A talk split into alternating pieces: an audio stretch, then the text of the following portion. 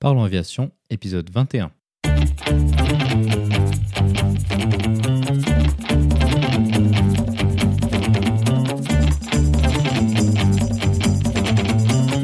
Parlons Aviation, le podcast où on parle de tout ce qui vole.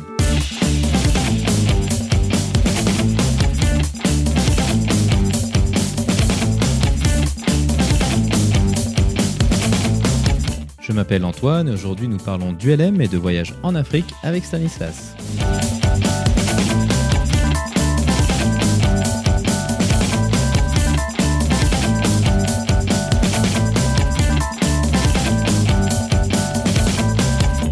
Nous parlerons aussi des actualités avec un record du monde établi par le projet Airbus Perlan.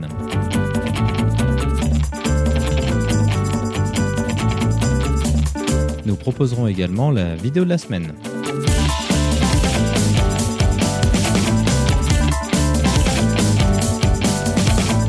Bienvenue à bord, j'espère que vous êtes confortablement installés. par Aviation épisode 21 et prêt au départ.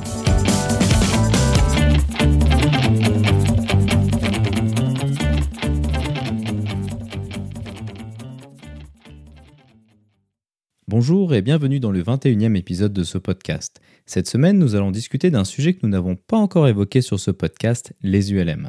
Les ULM sont une catégorie d'aéronefs qui propose un large éventail de machines différentes. On y retrouve les paramoteurs, les pendulaires, les multisaxes, les autogires, les aérostats et les hélicoptères ultralégers. On oppose souvent les ULM aux avions dits certifiés. Par avion certifié, on entend tous les avions classiques allant du Robin DR400 à l'Airbus A380. Les différences entre ces deux catégories d'aéronefs sont nombreuses. Elle se situe premièrement au niveau des critères de conception, de construction et de maintenance. Les contraintes autour de ces aspects ont été allégées pour les ULM afin d'aboutir à des machines moins coûteuses. Ensuite, on retrouve d'autres critères de poids et de vitesse afin de limiter la classification ULM à des machines de loisirs relativement petites. De manière générale, l'objectif des ULM est de rendre accessible l'aviation de loisirs au plus grand nombre tout en proposant une variété de machines intéressantes. Pour en parler avec nous, notre invité est Stanislas. Stanislas se décrit comme un pilote du dimanche propriétaire d'un ULM multi-axe VL3. Nous discuterons avec lui de son parcours et de ce qui l'a amené à se lancer dans l'ULM. Il nous racontera ensuite son parcours de formation allant de la formation de base jusqu'à la formation au voyage. Nous évoquerons plus particulièrement en détail un raid qu'il a effectué récemment entre Chambéry et Dakar. Pour conclure, Stanislas proposera quelques conseils aux personnes souhaitant se lancer dans des voyages en ULM. Mais avant de discuter avec Stanislas, passons maintenant aux actualités.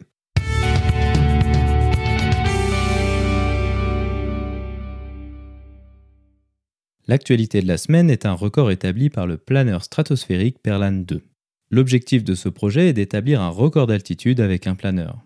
Les records existants d'altitude sont détenus par les avions militaires d'espionnage tels que le U-2 avec 67 000 pieds, soit environ 20 400 mètres, et le SR-71 Blackbird avec 85 000 pieds, soit environ 25 900 mètres. La première version de ce projet était basée sur un planeur construit en série, le DG500. Cette première itération a battu un premier record d'altitude pour les planeurs en atteignant 51 600 pieds, soit environ 15 400 mètres.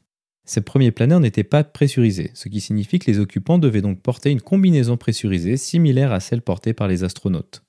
L'équipe Perlan a réussi à convaincre la NASA de leur en prêter une paire pour leur vol stratosphérique. Le planeur avait été modifié pour pouvoir y accommoder des réservoirs d'oxygène et une série de batteries nécessaires au fonctionnement des équipements électroniques. La seconde version de ce projet a été conçue de zéro pour pouvoir atteindre des altitudes encore plus importantes. Cette nouvelle itération s'appelle le Perlan 2. Airbus a également choisi de sponsoriser cette nouvelle itération, ce qui a donné le nom complet d'Airbus Perlan 2. Cet aéronef a été conçu pour atteindre des altitudes de 90 000 pieds, ce qui devrait donc lui permettre de battre le record du SR-71. Contrairement à la version précédente, ce nouveau planeur est pressurisé. L'habitacle où se trouvent les deux pilotes ne ressemble donc plus du tout à celui d'un planeur classique. À la place des grandes verrières, on retrouve des hublots circulaires caractéristiques des avions pressurisés. Les occupants n'ont ainsi plus besoin de revêtir des combinaisons pressurisées, ce qui facilite grandement le pilotage et l'habitabilité d'une telle machine. L'air ambiant respiré par les pilotes est recyclé afin de limiter l'emport de bouteilles lourdes et encombrantes. Monter aussi haut dans l'atmosphère avec un planeur n'est pas une chose simple à réaliser. Il est relativement commun de trouver dans l'atmosphère des ondes de Rousseau créées par des vents importants rencontrant des montagnes. Ces ondes peuvent être matérialisées par des nuages lenticulaires pouvant aller jusqu'à des altitudes relativement importantes. En avion de ligne, ces ondes de Rousseau peuvent être la cause d'importantes turbulences allant au-delà de 10 000 mètres d'altitude. Selon certaines conditions bien particulières, il est possible que ces ondes puissent monter jusque dans la stratosphère et atteindre, voire dépasser l'altitude de 100 000 pieds. L'initiateur du projet Perlan, Einar Envolson, a eu l'idée de ce projet en analysant ces phénomènes météorologiques.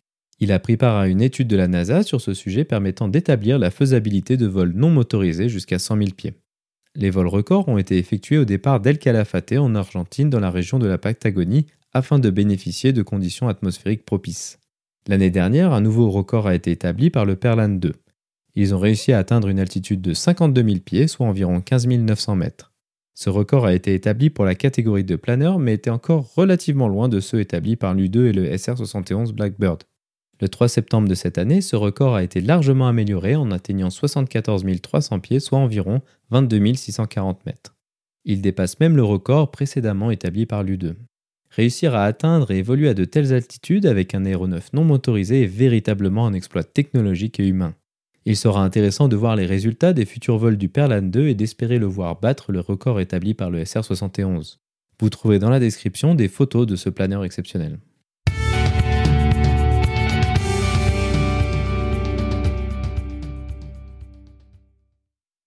Bonjour Stanislas et bienvenue sur Parlons Aviation. Bonjour Antoine, merci de ton invitation. C'est avec euh, grand plaisir que je parlerai un petit peu du LM aujourd'hui. Mais le plaisir est partagé. Avant de commencer à parler du LM directement, est-ce que tu peux nous décrire ton parcours aéronautique? Eh bien, je suis un pilote euh, du dimanche. j'avais fait en fait un baptême de l'air à 12 ans en Suisse en Cessna 172 et depuis, pendant 30 ans, rien. Et alors que mon fils aîné a eu 14 ans, j'ai voulu lui offrir un cadeau de Noël qui euh, permettrait de partager une activité en commun. Et alors nous nous sommes inscrits ensemble au cours théorique du LM dans un petit aéroclub euh, à Londres en Belgique. Et assez, nous avons tous les deux passé notre examen théorique. Et puis, j'ai décidé de continuer ma, ma formation pratique à, à l'aéroclub de Saint-Hubert, qui est plus important en Belgique, qui est un aérodrome déjà euh, avec un argent à fils, avec euh, euh, un, un, bon simulateur de vol, etc. Je voulais quelque chose d'un peu plus euh, professionnel dans la formation. Après, c'est la réception du, du brevet de, de, pilote ULM. J'ai acheté en 2014 un Zener 601 et j'avais envie de voyager, euh, de dépasser un petit peu les limites de la Belgique pour découvrir le monde, l'Europe en ULM. Et alors, euh, j'ai été mis en contact avec un instructeur, Laurent Lefebvre, qui avait pour, comme méthode pédagogique d'emmener son élève donc en stage individuel pendant une semaine complète et on allait là où il fait beau. Donc il n'y avait pas de destination prédéfinie. Le but, c'était vraiment de voler un maximum pendant une semaine. Et c'est comme ça que ça m'a donné l'occasion vraiment d'apprendre à voyager, de euh, avec le Zener tout neuf, si je peux dire, il avait dix ans, mais euh, que je venais d'acheter, et d'avoir quelques expériences euh, mémorables. Avec Laurent, d'ailleurs, nous sommes tombés deux fois en, panne moteur réelle, et euh, donc nous avons vécu deux posées en campagne. On a aussi eu des pannes radio. Ça montre en fait que les, les appareils d'occasion méritent d'être euh, auscultés de près avant d'être achetés. Voilà, on voulait aller en Corse, mais ça n'a pas été possible à cause de nos, nos pannes moteurs et donc on est resté, euh, on a évité les survols maritimes, on est resté en France euh, pendant une semaine à voyager dans le sud. Et la, la deuxième fois, après avoir euh, bien réparé tout euh, le Zener, nous sommes allés ensemble en Italie, en République tchèque, en Sardaigne. Donc là, c'était mon premier grand voyage, toute une découverte, je dirais. En 2015, j'ai acheté un VL3 tout neuf. Je ne voulais plus avoir de soucis techniques, mécaniques. Et donc, je l'ai inauguré en allant euh, dans les îles Orcades, qui sont au, au nord de l'Écosse. C'est un chapelet de petites îles assez petites où l'aviation est tout à fait indispensable pour relier les îles entre elles et euh, aller sur le continent. C'est d'ailleurs là où il y a les plus courtes lignes aériennes régulières au monde. Il y a certains vols qui durent deux, trois minutes. C'est vraiment le temps de décoller et d'atterrir sur l'île d'à côté. Et un autre souvenir marquant, c'est un, posé sur l'aérodrome de, de Barry, aussi en Écosse. C'est un aérodrome régulier au ACI, mais c'est une grande plage. Et donc, on, se pose vraiment sur la plage avec des, il y a des avions de ligne qui, des l'Islandais, je pense, qui s'y posent. Et alors, l'horaire change tous les jours en fonction des marées. Et maintenant, en, en 2018, ben, j'ai un peu plus de 600 heures de vol. Voilà pour mon parcours aéronautique à ce jour. Voilà, wow, super, autant de voyages, ça, ça a l'air génial, ça fait vraiment rêver. Je pense que c'est quelque chose d'exceptionnel pour des pilotes de loisirs de faire autant de voyages. En général, les gens vont faire deux, peut-être trois grands voyages grand maximum, mais tout ça, c'est, moi, je trouve c'est vraiment génial. Maintenant, si on revient un petit peu en arrière, donc au, départ, quand tu as commencé à voler, pourquoi as-tu choisi l'ULM plutôt que l'avion classique certifié, dirons-nous? Oh, j'ai choisi l'ULM pour une raison, enfin pour des raisons très simples. J'ai une activité professionnelle qui est tout à fait en dehors de l'aviation, et donc mon, mon souhait c'était d'avoir un loisir. Et donc un loisir à prix raisonnable. L'ULM revient quand même sensiblement moins cher que l'aviation certifiée. C'était la, raison principale. Et le, cadre réglementaire qui est quand même plus souple, plus facile à appréhender. Sur euh, l'ULM, je dirais toute la, responsabilité est mise sur le pilote, sur un système déclaratif qui vérifie lui-même, qui prend la responsabilité de savoir s'il est en état de voler, si sa machine est en état de voler. Il n'y a pas d'examen médical euh, obligatoire avec un renouvellement régulier. Tandis que dans l'aviation certifiée, ben, la responsabilité, je dirais, est plus partagée entre le pilote, mais aussi les ateliers de mécanique certifiés, euh, les médecins aéronautiques. Le système est beaucoup plus encadré, réglementé et se prête plus, selon moi, à, des vols soit vraiment euh, professionnels, commerciaux, ou à des vols de loisirs, mais alors lointains en dehors de l'Europe. Voyager en Europe en ULM, ça va très bien. C'est plus compliqué quand on sort euh, de l'Europe. Et cette différence de prix, en fait, fait qu'en en France, typiquement, euh, les pilotes d'ULM volent 50 à 100 heures par an, tandis que les pilotes euh, d'avion loisirs, d'aviation générale, on tourne plutôt vers 15-20 heures euh, par an. Et en, en, France, actuellement, on recense euh, à peu près 15 000 ULM pour environ 7 000 avions je dirais c'est un peu l'ULM est un peu le, le renouveau de l'aviation légère de loisirs. Maintenant qu'on a parlé de ce qui t'a motivé à commencer à faire de l'ULM, est-ce que tu peux nous décrire la différence entre une formation pour une licence d'ULM et un PPL classique sur avion certifié? Alors la, la, formation ULM est relativement simple. On a des, enfin personnellement j'ai suivi euh, deux trois mois de cours théoriques à raison de une matinée tous les samedis pendant oui, pendant deux mois. Puis j'ai effectué quelques lectures, il y a des manuels de référence, euh, et puis j'ai passé l'examen euh, cinq six mois plus tard. Et puis, ben, en parallèle, on peut déjà commencer à voler avec un instructeur. On dit souvent en ULM que le, le nombre d'heures euh, avec un instructeur est équivalent au nombre d'années d'expérience, au nombre d'années. Donc quelqu'un de 20 ans apprend en 20 heures, quelqu'un de 50 ans apprend en 50 heures.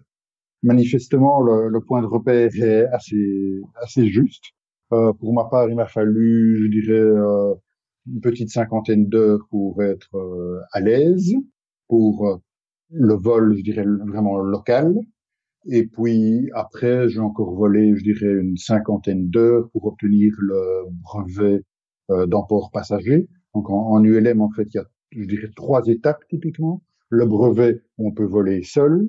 Puis après un, un peu plus d'expérience en port passager, dans cette deuxième phase, euh, au lieu de travailler décollage, atterrissage, euh, la maniabilité, etc., on est plutôt sur euh, la navigation, sur des aspects de, de panne moteur, donc euh, PTS, PTU, qui sont différentes techniques pour atterrir euh, si le moteur est arrêté troisième brevet, c'est la radio, en fait, la radio en français.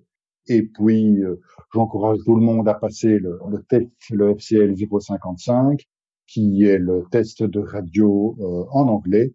et qui nous ouvre les portes, je dirais, au voyage à l'étranger. Déjà en Belgique, par exemple, la radio se fait uniquement en anglais. Donc, euh, en principe, on doit disposer du FCL 055 si on veut être à l'aise dans la plupart des pays, des pays comme l'Espagne, l'Italie, le, le demande systématiquement quand on veut aller euh, en ULM. Et je crois que la, la bonne façon d'apprendre l'ULM, c'est de varier les, les instructeurs. Chaque instructeur a sa propre pédagogie, euh, ça convient pour certains. Il y a certaines choses qu'on comprend moins bien avec un instructeur. Certains instructeurs sont vraiment spécialisés en tour de piste. D'autres euh, n'adorent rien d'autre que le voyage. S'exposer à différentes euh, façons de faire, différentes méthodes, euh, qui permet vraiment d'avoir une formation relativement complète et de progressivement apprendre à maîtriser sa machine, le voyage, euh, différentes conditions météorologiques et ce que j'ai remarqué aussi, c'était que la, la, qualité de la formation était très variable selon les, les structures. Dans, dans, certains aéroclubs, il y a un seul instructeur qui fait ça à titre bénévole et qui n'a peut-être pas eu beaucoup de mise à jour, peut être bien pour commencer. Dans d'autres clubs, il y a plusieurs instructeurs, donc ce qui donne la, la chance de voir différentes manières de faire. Certains clubs ont des simulateurs de vol fort perfectionnés. Et donc, c'est vraiment important, je pense, de choisir sa structure avec soin et d'en voir plusieurs. Maintenant qu'on a parlé de l'aspect formation, venons-en au VL3. Donc, tu as dit que tu avais acheté un autre ULM avant d'avoir le VL3. Pourquoi avoir choisi le VL3 Qu'est-ce qui a motivé ton achat de, de cette machine? Mon but en achetant le VL3 était vraiment d'avoir une machine me permettant de voyager relativement loin, en sécurité. Euh, les pilotes de voyage, finalement, se porte sur des machines telles que le VL3 parce que c'est vraiment un petit avion, deux places, qui permet de, de croiser à 250, 280 km heure. Euh, il a des bonnes performances grâce à son train rentrant, une hélice à pas variable. Il est équipé d'un moteur fort fiable, le Rotax 912 de 200 chevaux. La sécurité est bien assurée par le, le parachute, c'est-à-dire qu'en cas de, de pas de moteur, on peut tirer un parachute et c'est tout l'ULM qui se pose euh, calmement, gentiment, au lieu de, enfin, qui se, qui descend sur le sol. Et c'est assez doux comme euh, manœuvre. Donc, je, je, trouvais vraiment que le VL3 était une machine euh, bien aboutie, qui avait fait ses preuves. Et après avoir essayé trois, quatre machines différentes, j'avais aussi essayé euh, l'XL8, euh, un CT, c'était la machine qui me plaisait le plus. D'accord, c'est vraiment impressionnant ce que tu décris parce que pas variable, parachute de cellules, train rentrant, bah, en fait, c'est pratiquement un, Cirrus, mais avec, euh, sans faux. Est-ce que c'est une description qui paraît euh, juste et, raisonnable? Dans l'intention, je dirais, ça me paraît assez juste et raisonnable. Mais le, le, VL3 est quand même dans tout à fait une autre gamme de prix, nettement plus abordable que le, Cirrus mais il y a certainement tout comme dans le Cirrus un, une attention importante qui est apportée à, à, la sécurité et à la qualité de la machine. Euh, mais le Cirrus c'est un 4-5 places, tandis que le VL3 aussi n'est que deux places. Ok, oui, effectivement, c'est sûr, c'est pas la même taille d'avion, mais c'est vrai que en termes de, finances, en termes de consommation d'essence, c'est aussi pas du tout la même chose. Moi, j'ai fait une fois du VL3 et moi, ce qui m'avait vraiment impressionné, c'est qu'on avait été capable, donc c'était à Blois, donc une piste en herbe relativement large. On avait pratiquement décollé dans la largeur de la piste qui fait une centaine de, mètres. Et ça, moi, je trouve ça vraiment impressionnant. Est-ce que tu arrives à ce genre de type de performance avec ton, ton VL3 également? Est-ce que c'est à peu près ça l'ordre d'idée? Selon le, constructeur, il faut 150 euh, mètres de piste pour euh, poser ou décoller en VL3. 100 mètres est, tout à fait atteignable, je dirais. Des, des pistes de 300 mètres, c'est 250 mètres, 300 mètres, c'est très largement suffisant. Et on monte environ à 1200 pieds minutes. Donc, euh, ça permet d'utiliser des, des, petits terrains ULM enclavés. Et alors, une caractéristique très appréciable du GL3, c'est qu'il a des volets euh, particulièrement efficaces qui descendent à 55 degrés. Et ça permet vraiment de, de tomber, je dirais, à la verticale euh, quand on veut prendre un petit terrain enclavé dans les montagnes. Le taux de chute peut dépasser les 2000 pieds minutes, ce qui pour un ULM est vraiment beaucoup. Ouais, ça c'est impressionnant, effectivement. Par contre, ça c'est sûr qu'avec un Cyrus, on ne pourra pas se poser en 150 mètres, 300 mètres de piste, ce sera pas suffisant. Donc ça permettra évidemment pas d'accéder au même terrain. Maintenant, donc si on revient au, voyage, donc tu as dit que des fois il y a des spécificités du voyage en ULM parmi les voyages que tu as décrits en Europe.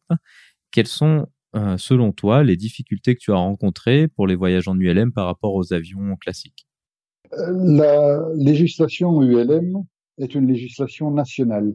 Donc ce sont les autorités de chaque pays qui décident si les ULM étrangers peuvent venir dans leur pays et à quelles conditions.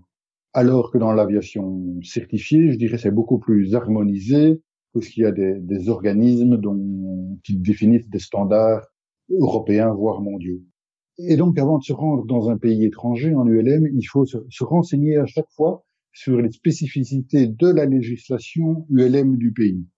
Heureusement, c'est assez facile à faire. Il y a, le, par exemple, la European euh, EMF.aero, certains sites informatiques comme EMF.aero qui euh, sont de, de, bons conseils, qui ont des, des, guides pratiques, mais chaque pays a ses spécificités. Par exemple, pour euh, voler en Espagne, il faut une autorisation particulière.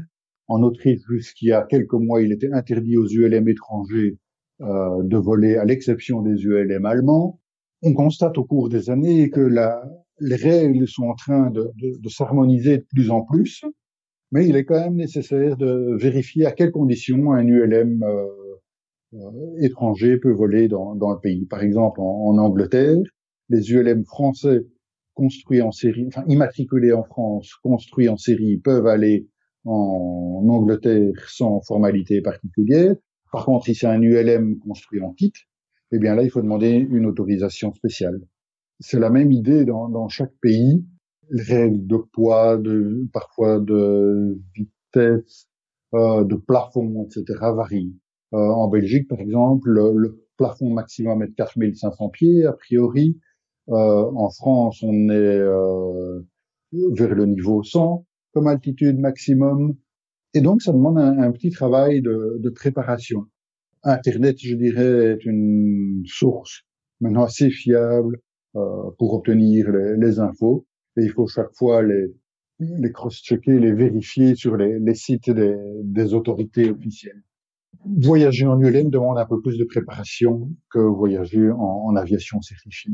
Et puis aussi une autre difficulté, c'est que les moteurs Rotax euh, préfèrent euh, le carburant de, de voiture, le, le MOGAS, à l'avgaz qui contient du plomb et qui sont moins, qui a plutôt tendance à encrasser le moteur.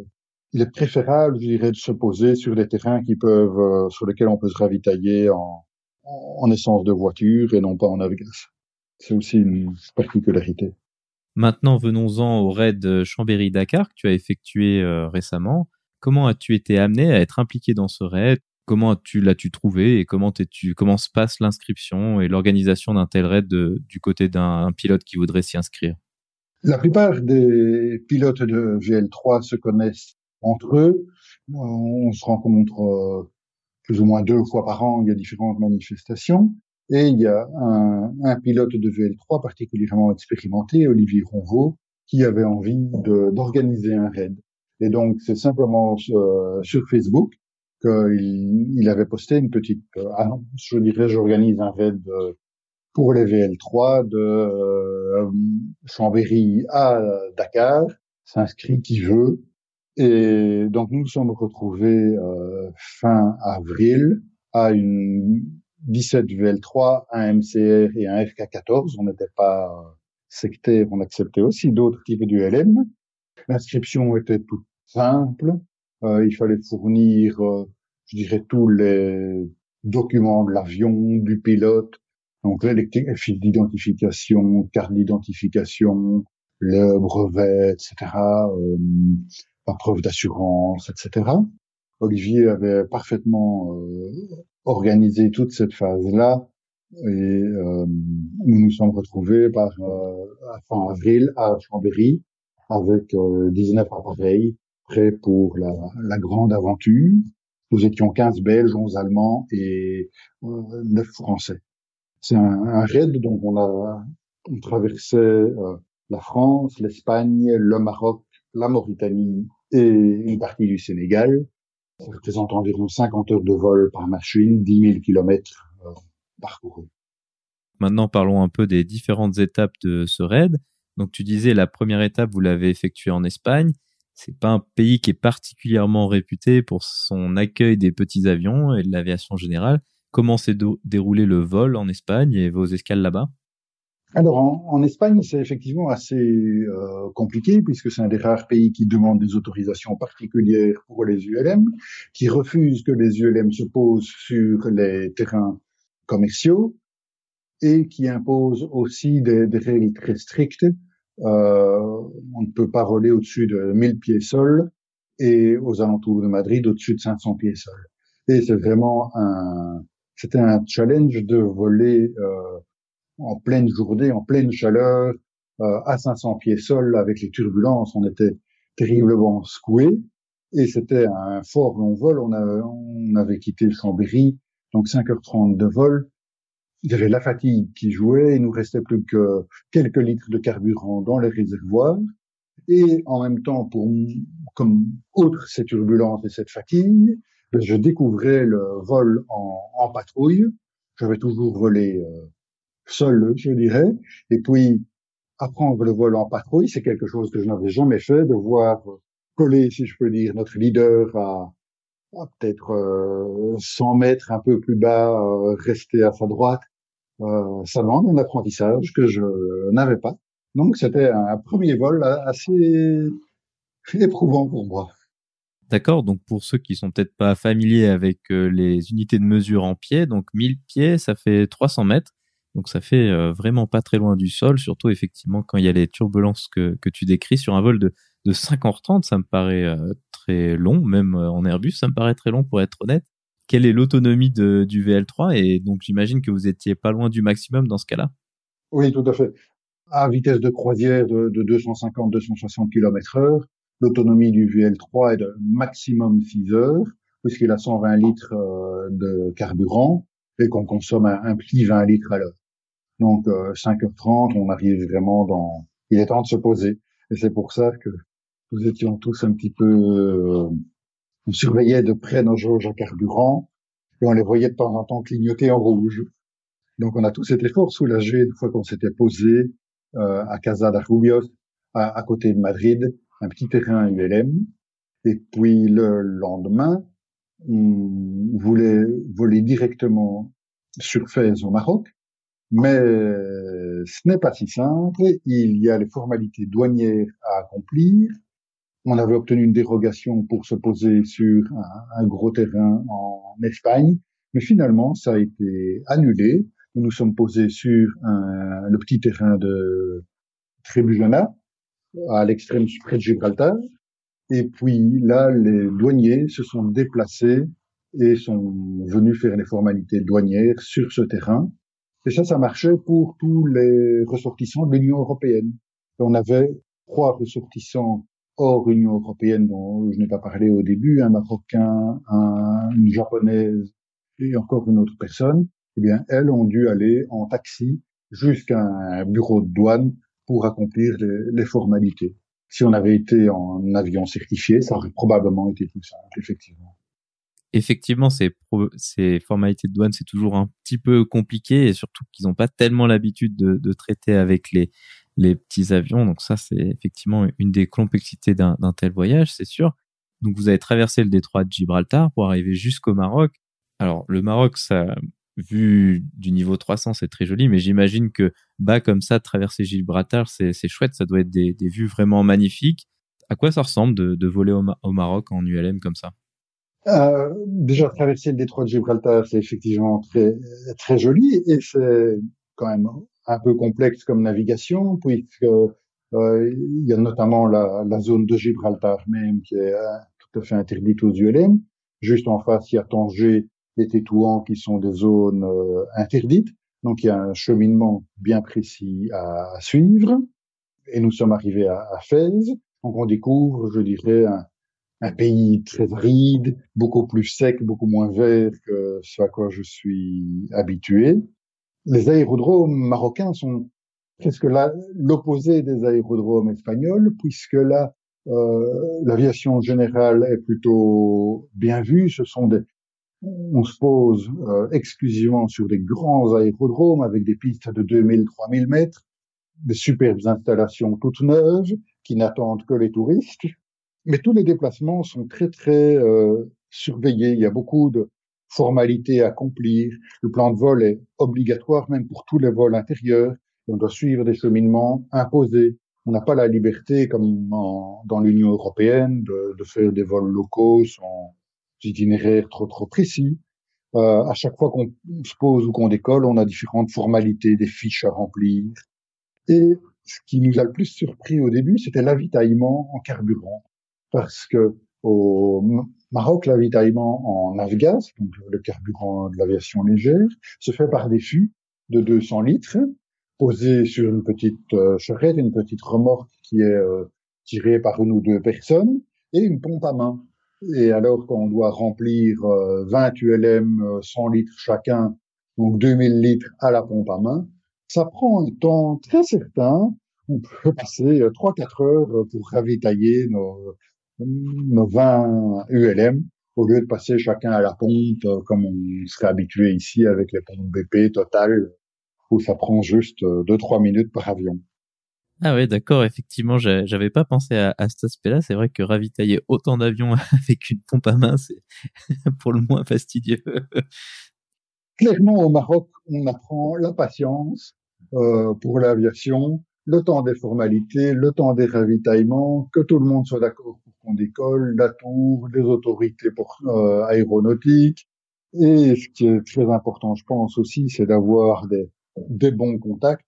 Nous étions euh, soutenu ou encadré, je dirais, par le président de l'aéroclub de Fès. Et clairement, avoir une personne de référence locale euh, peut faciliter grandement les choses, permet de lever certains obstacles et d'aider euh, certaines personnes à lever les blocages euh, auxquels on peut rencontrer. Le Maroc, en fait, en termes de paysage, est extrêmement varié, puisque le, le nord est relativement cultivé, euh, le long des côtes. Et puis on arrive euh, dans une superbe zone de, de l'Atlas, le, Moyen Atlas, le Haut Atlas, sont quand même des, montagnes qui culminent à 4200 mètres, un peu comme dans les Alpes, si ce n'est qu'il n'y a pas de neige du tout. Ce sont des, des parois très abruptes, euh, impressionnantes, souvent avec les sommets qui peuvent être accrochés par un peu de nuages. Et puis plus au sud, on arrive dans, dans le Sahara, le Sahara m'a beaucoup euh, frappé, je dirais, parce que ça, change en permanence. C'est le désert, mais euh, le désert, il n'est pas identique partout.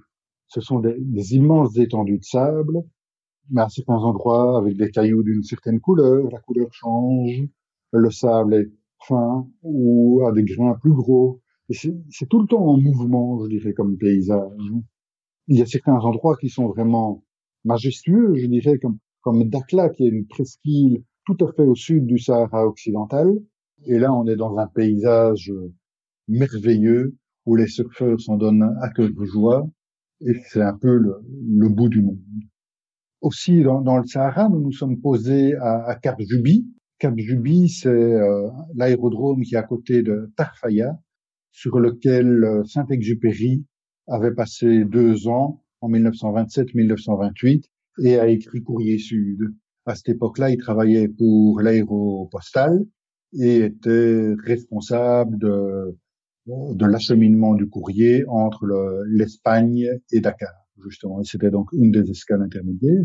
Il y a un musée mouvant qui retrace qui retrace, je dirais, l'épopée de, de l'aéropostale et en particulier de Saint-Exupéry à Cap-Juby. On découvre aussi une architecture un peu anachronique parce que 1927, le Sahara occidental était une, une, dépendance espagnole, donc pas du tout la même architecture que dans le reste du Maroc. Maintenant, cet aérodrome officiellement n'existe plus, mais il y a toujours une piste, on peut toujours s'y poser moyennant autorisation, et c'est quand même un endroit assez euh, magique, je dirais, pour l'histoire qu'il porte. Cap Juby, donc c'est juste au sud du, du Maroc, c'est ça? Et puis ensuite, vous avez continué vers où? On a continué vers euh, le Sénégal en passant par la Mauritanie. La Mauritanie est un pays qui sort d'une situation politique instable qui a duré euh, plusieurs années assez difficiles, et donc ils ne sont pas du tout habitués aux ULM. Nous avions reçu les autorisations requises des autorités locales, mais ça n'a pas empêché le contrôleur aérien de Nouakchott de nous interdire l'accès à l'espace aérien de Mauritanie. Et donc, nous avons dû faire une longue, euh, un long survol maritime de quatre heures en dehors des eaux territoriales. Donc, on était à peu près à 50 nautiques pour être bien sûr ne pas empiéter. Et en ULM, c'est toujours euh, un petit peu particulier de faire un long survol nautique puisque euh, en ULM, on a simplement un gilet de sauvetage, on n'a pas de canot pneumatique en cas d'amérissage, et puis ce sont des monomoteurs. Donc après quatre heures de survol de la mer, on est quand même très content de revoir la Terre. Et puis on arrive au Sénégal, l'aérodrome de Saint-Louis, qui là nous fait vraiment penser à des aérodromes euh, français enfin régionaux euh, de, de loisirs tels qu'on peut les connaître un peu partout en France. Et donc une fois que vous avez posé à Dakar, vous avez repris votre trajet vers le nord. Il me semble que vous avez également fait une nuit plus ou moins au milieu du désert. Comment ça s'est déroulé ou est-ce que vous avez réussi à trouver un terrain pour poser autant de VL3 et les avitailler au milieu du désert? Alors on a fait, je dirais, deux, deux escales euh, au milieu du désert. Au, retour, on a fait une escale à Rachid en Mauritanie. Ne cherchez pas sur une carte, il n'y a pas d'aéroport à Rachid officiellement.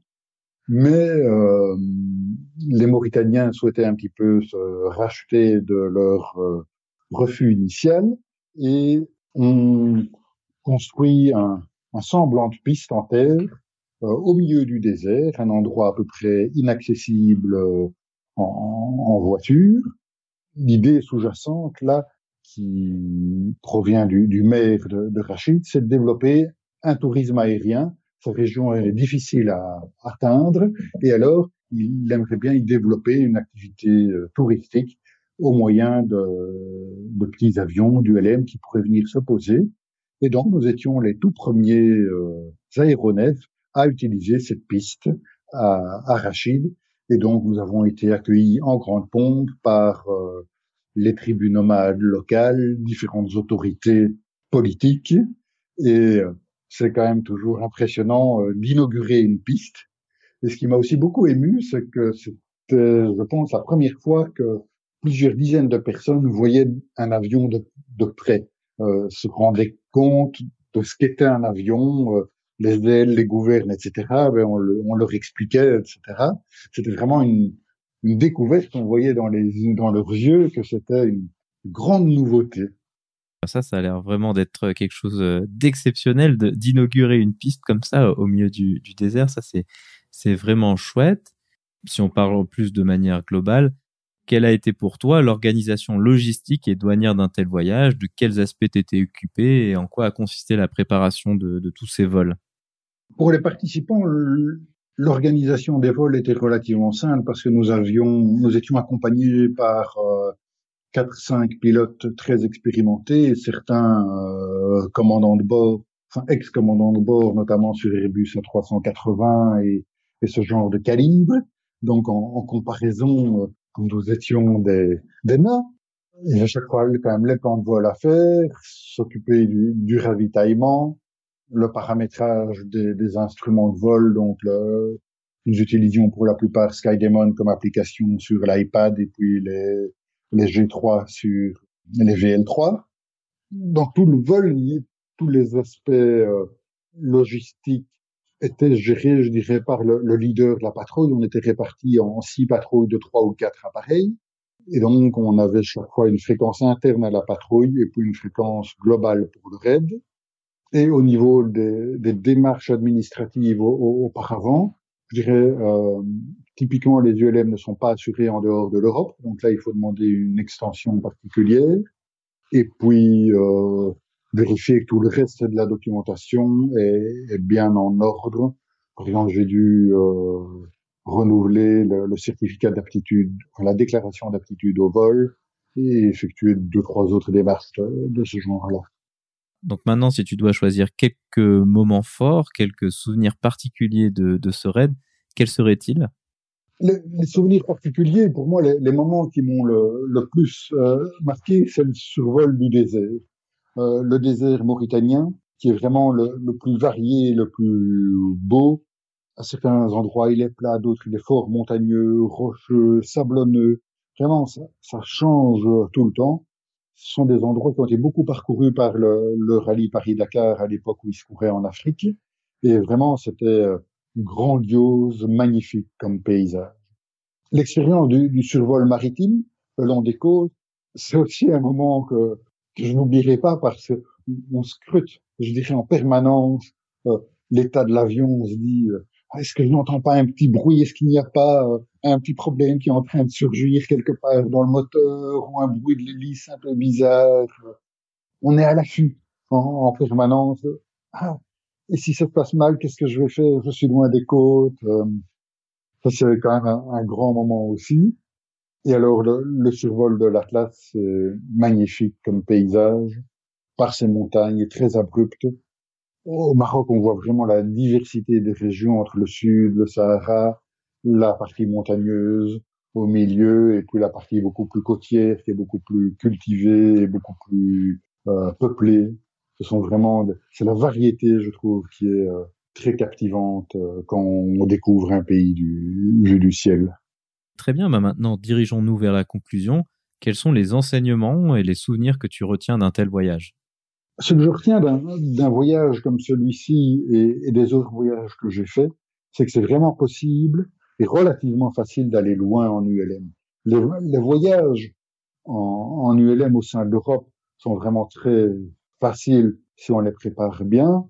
Il m'arrive plusieurs fois par an d'emmener mon épouse euh, à Berlin, à Prague, euh, en Italie, en Espagne, euh, juste pour le plaisir ou de le faire avec un de nos enfants je dirais, l'ULM est vraiment un engin merveilleux pour découvrir l'Europe. Et si on veut sortir de l'Europe, ça reste possible. Ça demande encore plus de préparation, mais vraiment avec un minimum de volonté, de connaissance de l'anglais, tout est possible en ULM. J'ai des amis qui préparent euh, des vols en Asie, qui, partent, qui ont l'intention de partir de, de Belgique et d'aller en, Asie, en Australie. Moi, je prépare un vol sur la la Norvège et le Cap Nord. C'est vraiment, je pense, un, une façon merveilleuse de voyager, de rencontrer des gens et de partager une passion avec des personnes de toute nationalité, de tout pays. Quel conseil aurais-tu pour quelqu'un qui souhaiterait se lancer dans l'ULM ou alors se lancer dans des voyages plus lointains en ULM Pour se lancer en ULM, je pense qu'il faut vraiment choisir avec soin la structure dans laquelle on va apprendre et probablement passer par plusieurs structures pour justement découvrir différentes facettes de l'ULM.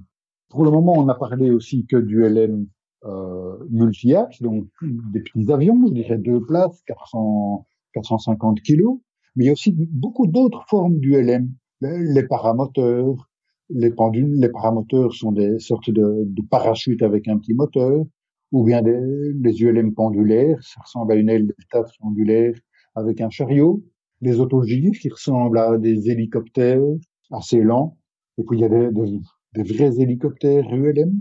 Il peut même y avoir des, des aérostats, c'est-à-dire des ballons. Et donc, prendre contact avec plusieurs clubs, voir ce qu'ils offrent, quels sont les, leurs points forts, les points faibles. Et une fois que vous avez vu différentes solutions, vous pouvez choisir, je dirais, euh, en connaissance de cause, ce qui vous convient pour apprendre. Et probablement que le bon instructeur pour apprendre les bases n'est peut-être pas le bon instructeur pour apprendre à voyager. Ça requiert presque des personnes différentes. Ça, c'est un avis tout personnel, mais c'est simplement euh, un partage d'expérience. Est-ce qu'il y avait autre chose dont, dont tu voulais parler? Je n'ai pas parlé de l'accidentologie en ULM.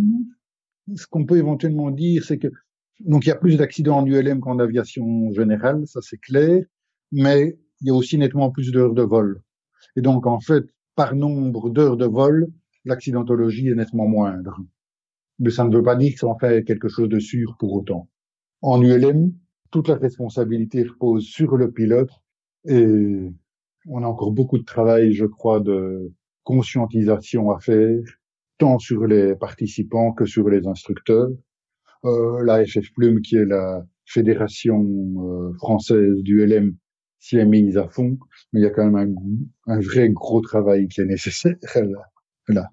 Parce qu'on est tout à fait capable de voir des, des niveaux de sécurité euh, au moins aussi bons qu'en aviation générale, mais il y a simplement certaines pratiques qui doivent être euh, réfrénées. Ainsi se conclut donc cette interview. Stanislas, merci beaucoup d'avoir accepté de venir partager avec nous ton expérience de voyage et du LM. Eh bien, merci beaucoup Antoine pour ton invitation. J'ai été ravi de parler de notre raid et de notre expérience en, en ULM avec toi.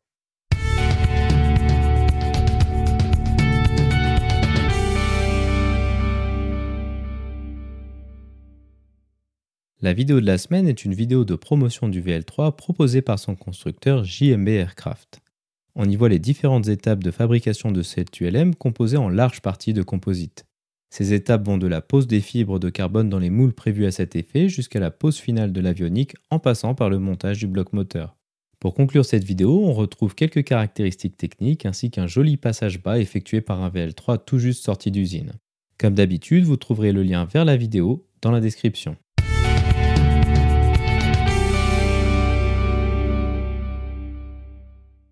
Ainsi se conclut donc le 21e épisode de ce podcast.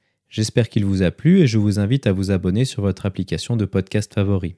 Également, n'hésitez pas à laisser un avis 5 étoiles sur iTunes, ce qui permettra à d'autres personnes de découvrir ce podcast. Je tiens à remercier Stanislas d'avoir accepté de partager avec nous sa passion pour l'ULM et son expérience de voyage en Afrique.